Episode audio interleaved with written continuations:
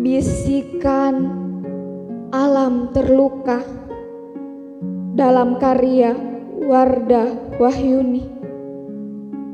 Di suatu tempat yang indah, ada pemikiran yang indah. Dini hari, ku merasakan hilangnya jaring nan asri. Paru-paru duniaku kini terluka tanpa darah.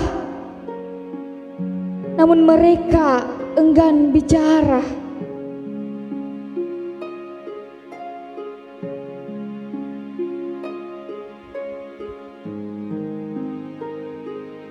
Kaki gunung bertanya ke alam,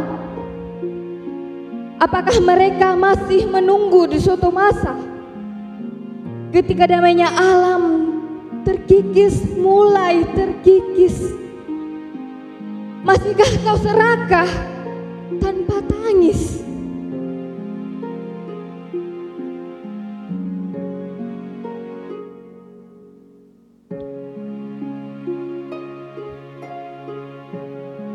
Hei, aku gunung bukan untuk dipikul, tapi dijejak selangkah demi selangkah. Lihatlah,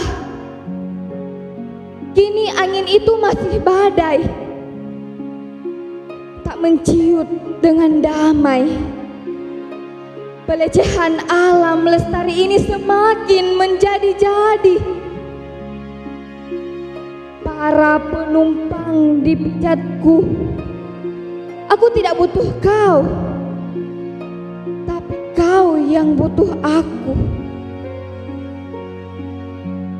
Hentikan goresan lukamu, dan kita damai dalam semesta yang tak abadi.